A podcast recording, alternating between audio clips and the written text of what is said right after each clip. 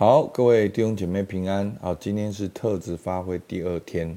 好，第一天我们讲到特质要帮助你发现生命，发现你生命的宝藏，发现在你生命里面上帝所创造的美好。而第二天今天呢，要跟大家分享特质要帮助你活在爱中。好，我们来看一段经文，在罗马书十二章三到八节。好，第一段好讲到我们要看自己合乎中道。好，第第三节，我凭着自己所赐我的恩，对你们个人说，不要看自己过于所当看的，要照着神所分给个人信心的大小，看的合乎中道。所以那个看，其实也就是一种认识。不要看自己过于所当看的，好，你不是过于你自己真正的你。要照着神所分给个人的信心的大小，每一个人信仰的历程旅程都不一样，每个人领受的恩赐都不一样，每一个人在教会的角色都不一样。那我们要怎样呢？看得合乎中道。所以我们可以看到，在教会的里面呢，第一个我们要认识自己，要知道自己属灵的阶段，属灵的恩赐是什么。那第二个呢，我们来看，好，就是我们是一个身体，但有好些肢体。好，第四、第五节，正如我们一个身子上有好些肢体，肢体也不都是一样的用处。所以呢，保罗用身体的比喻来比喻教会是非常棒的。好，第一个，身体是一个身体。所以呢，我手痛就是全身痛，我脚痛就是全身痛，不能说我手痛跟我脚没关系，脚痛跟我手没有关系。所以一个地方痛，全身都痛，因为我们是一个身体。好，你眼睛如果看不到，你全身都看不到，对不对？所以因为我们是一个身体，我们是一个生命共同体，但是在这共同体里面呢，我们有肢体。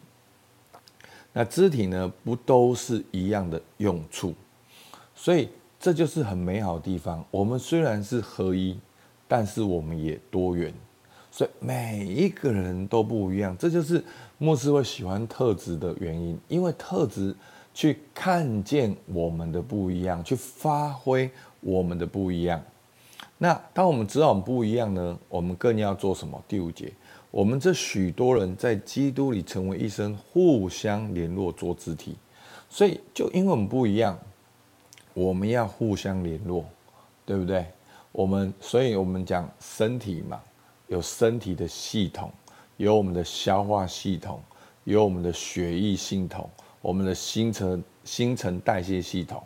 那身体不是分得这么开的，身体是一个整体的。所以呢，为什么？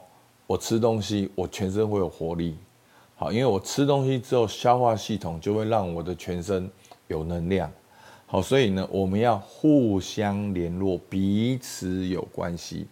那我们要怎样互相联络呢？好，第六、第八节就是说，要在我们身体中去发挥我们的恩赐。好，第六节，按我们所得的恩赐各有不同，或说预言，哦，就去说预言呢、或做指示就去指示，或教导就去教导，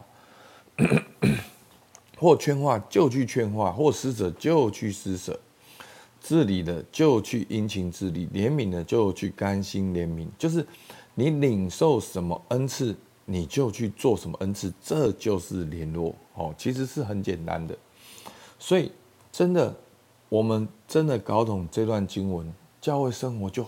很丰富，很精彩，你能够想象吗？我们教会不管大小，我们就是一个身体，你都是跟我们每一个人都是有关系，是一家人。但是呢，这个家呢，每一个人都不一样，每一个人的恩赐特质都能够被发挥。好，所以呢，我们透过今天经文来看呢，好。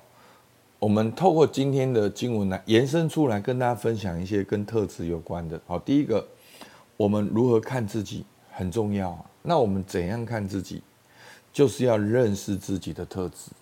那当我在发掘特质的这个过程，刚好去学习那个亲子教育，好做如何做优质父母。那其实他就讲到接纳，无条件的接纳。其实整个课程内容就是特质啊，对不对？那如何去规划哦，勾勒孩子的未来，其实也就是特质啊。那抗压力怎么来，也就是特质啊。所以我就发现哇，其实当我们说接纳的时候，我们是接纳一个人什么？其实最主要，我们是接纳一个人的特质。那当我们说建立自尊的时候，我们是在建立什么？其实最主要、最简单的方法，也是去建立一个人的特质。好，所以呢，什么是自尊？好，就是自信、自爱、自我形象。其实这些都是在原生家庭中对我们的对待的方式，将会影响我们的自信、自爱、自我形象这三个。好，就自信，你觉得你对自己的能力有没有自信？自爱，你觉得你爱不爱自己？珍不珍惜自己？那自我形象，你如何看待自己？其实这这个，所以自我形象，简单讲，跟特质很有关系。所以，透过特质就能找到自信，学会爱自己，建立自我形象，这么简单、这么重要的事情，其实就都写在圣经里面了，而且其实没有很难。好，你不用去上什么课，其实你好好听牧师的 podcast，你好好的回答我等下的一些提问，好，就能够建立。而且真的是非常有用，我亲眼见证到的。好，那第二个，我们是一个身体，我们是一个整体，有机体，牵一发动全身。好，那再来呢？讲到说我们是一个身体，在我们有好些肢体，不都是一样的用处？好，第三点，那我们要怎样知道我们是不一样的？所以就是特质嘛。好，那当然这边经文原本讲的是恩赐。好，那我特质的概念也是一样的，只是当初为什么牧师没有讲恩赐，讲特质？因为我们要把这个观念带入我们的职场。那我相信特质跟恩赐也是有关系的，恩赐也是我们其中一个特质。但是我会用特质一个很重要的原因，就是要大家在生活中去发挥出来。好所以呢，当我们认识自己也不一样，好，就是看见我的特质，我如何正在发挥我的特质。第一个，你先认识自己嘛，你要认识自己，你才能够认识别人。这就是人际关系很大的问题，就是我们没有认识自己，带上了什么样的滤镜，我们。就去看别人，然后我们觉得哦，没有，我没有滤镜，我没有偏见，这是客观事实。好，其实你会发现人很难没有偏见，所以其中一个很好的做法就是你先认识自己的特质，你就会去认识他人的不一样。那他有什么特质？他正在如何发挥他的特质？真的，这将会改变你的人生。当你去看见你的小孩的美好特质的时候，你会爱他、欣赏他；当你看见另外一半美好特质的时候，你会去爱他、欣赏他；当你看见你的上司美好的特质的时候，你也会爱他、去欣赏他。那最后，我们就要互相联络了。好，我们就要去发挥上帝给我们的恩赐，还有我们的特质。所以弟兄姐妹，不要把你的特质埋在地图里面。